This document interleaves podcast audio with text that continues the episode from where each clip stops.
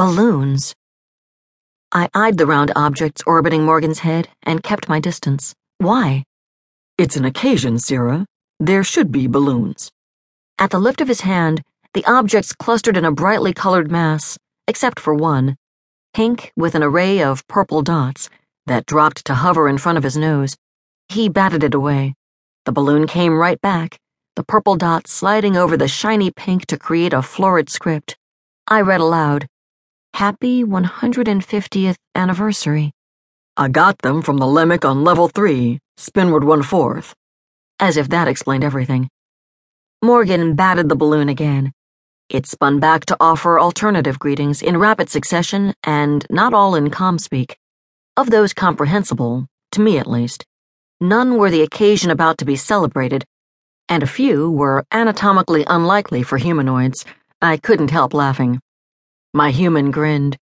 His was a pleasant, forgettable face, one he'd learned to control with precision long before we'd met, to the chagrin of those who thought to best him in trade. Except with me. The grin lit the remarkable blue of his eyes, warming me to my core. Morgan slapped his palms together, popping the balloon. It released a receipt he ignored, and a whiff of foul odor neither of us could. Lemmick indeed. Who needs words? he said cheerfully. We know why we're here.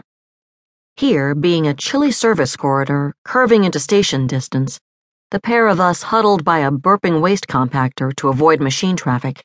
Servos who didn't expect flesh tended to run into it. There was, I thought wistfully, more to Plexus supermarket than its unfortunately familiar underbelly. We weren't hiding, exactly. Certainly not from anyone with access to the vid feeds omnipresent on Plexus. We'd taken our assigned parking spot and obtained the living air tags for the air we shared, and were, in fact, legal this trip.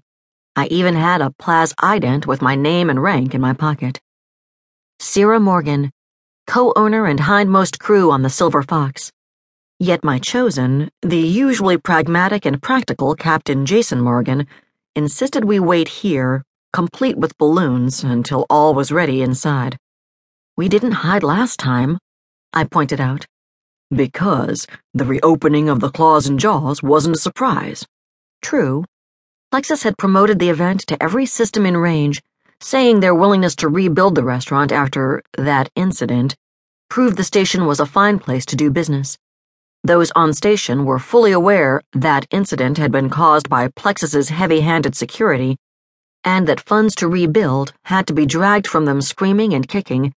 But any publicity was good publicity. The station had moved since, leaving the fringe for the inner systems. I wasn't sure how I felt being so close to where I'd been born. In the clan way, I'd been taken from my mother as a child to be fostered off world. If I reached, I'd feel the passage our attenuated link had etched into the M'hir before breaking. Family life among my kind wasn't like that among humans. This plan of Morgan's? I tried again to warn him, Ruti and Barac might not react as you expect. That was putting it mildly. I don't want you to be disappointed. Morgan grinned, his head surrounded by balloons. Who doesn't like a baby shower? Those who weren't to have children, I thought sadly.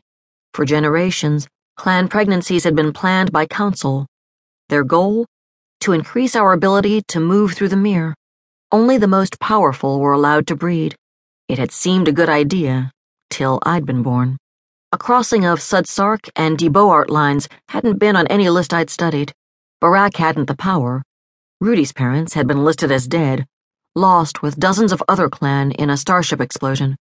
A tragedy faked so those involved could escape council dictates. For the rebels had settled on Acranam and built a secret, thriving community. However much I empathized with their motives. They'd been led by Yihtor di Caraat and his mother. The D. Had used their power against humans and other clan, allying themselves with criminals. And my father, who'd thought to force me to join with Yihtor. Yihtor was dead, my father, exiled. I was blissfully joined to my one love. Acranam had been forgiven.